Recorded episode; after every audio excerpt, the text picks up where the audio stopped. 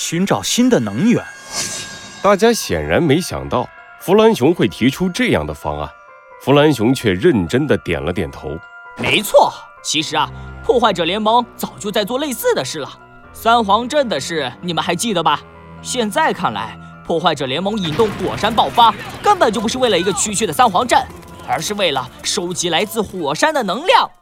听着弗兰熊的分析，猴子警长深深地吸了一口气。破坏者联盟的行动让他本能地感觉到了危险的气息。既然这样，留给我们的时间就不多了。虽然不知道破坏者联盟的意图是什么，但是对森林都市来说一定不是什么好事。就由我和小鸡墩墩再次出发，去寻找新的能源。可是猴子警长小鸡墩墩看着猴子警长露出了担忧的表情。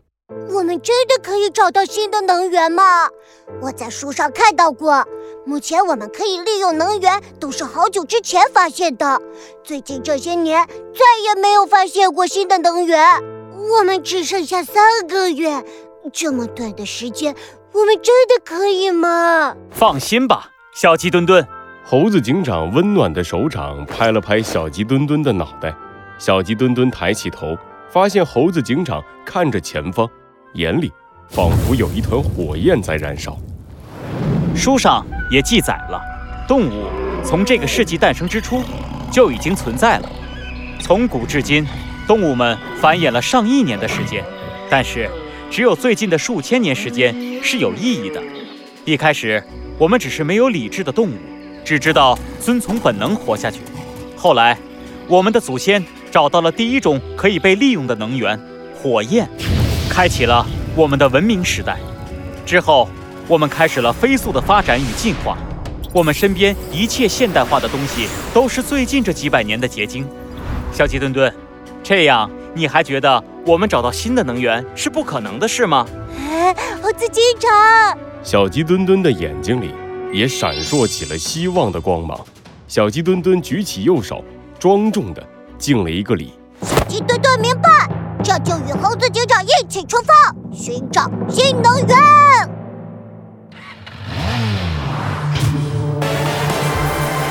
罪恶藏在谜题之下，真相就在推理之后。猴子警长探案记。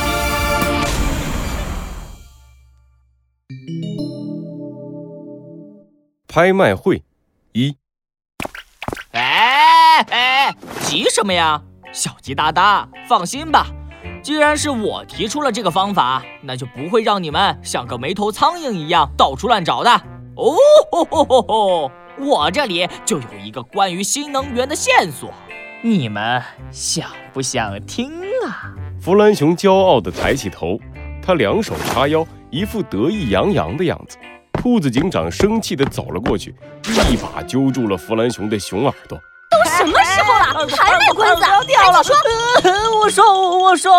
兔子警长这才松开了手。弗兰熊捂住通红的耳朵，说道。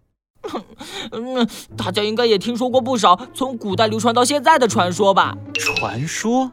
你是指怪兽、鬼火、幽灵之类的传说吗？猴子警长扶起了自己的下巴，有些疑惑地看着弗兰熊。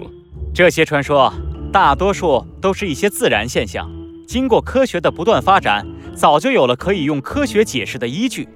另外一小部分嘛，是有人在刻意捣鬼。弗兰熊，你自己以前经常干这种装神弄鬼的事情，该不会忘了吧？这些都是过去的事了，以后咱们就不要提了嘛。你说的没错，这些现象大部分都是自然现象，只是还无法被当时的科学技术解释而已。这也就表明了一件事啊，这些传闻是有真实存在的依据的。我明白了。猴子警长忽然眼前一亮，看着弗兰熊露出了微笑，弗兰熊也看着猴子警长，得意地扬起头。你明白就好。怎么样，这个办法总比你们毫无线索的到处乱找强得多。什么呀？你们明白什么了？怎么就明白了？兔子警长和小鸡墩墩站在一旁，看着猴子警长和弗兰熊微笑的样子，急得直打转。就是啊，猴子警长，你们到底明白什么了？快告啊，小鸡墩墩，让我来解释一下。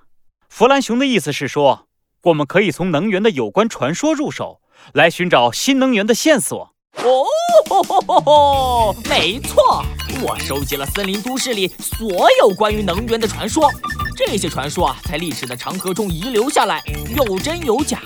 经过无数次的排除与筛选之后，最终我确定了一条真实有效的传说，那就是永恒方舟。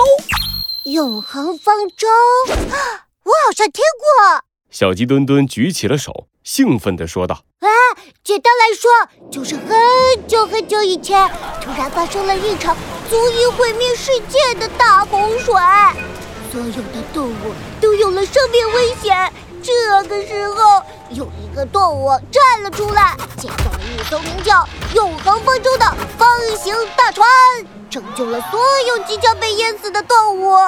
没错，我查阅了很多历史资料，发现这艘船在不同的时代都有隐隐约约出现过的痕迹。对比其他没头没脑的传说，它可以说是最靠谱的一个了。可是，弗兰熊。兔子警长依旧紧皱着眉头，疑惑地看着弗兰熊。就算永恒方舟是存在的，又有什么用呢？我们这里又不是发洪水了，根本不需要船啊。小兔，要不怎么说你还是头脑简单呢？你想一想，只有一艘方舟，凭什么救走那么多动物？又是凭什么养活它们，让它们生存下来，并且啊，保留下这个传说呢？你是说？弗兰熊的话让兔子警长和小鸡墩墩眼前一亮，希望的光芒在他们的眼底闪烁，就连豪猪也露出了一丝激动的表情。如果永恒方舟是真的，那么它很可能就运用了某种我们还未能获取的能源，而这种能源可以提供非常巨大的能量，巨大到可以帮助我们度过这次危机。没错，还有一个更好的消息，关于永恒方舟的线索我也已经找到了，就在这里。弗兰熊伸出手，在空中轻轻一点，办公室的屏幕上出现了一幅地图，在距离森林都市稍远的海域里，有一片红色的区域轻轻地闪烁着。这里在平时是一块什么都没有的地方，但是每隔半年就会有一艘巨型游轮来到这里，举行一场狂欢，一场隐藏于海面上的拍卖会。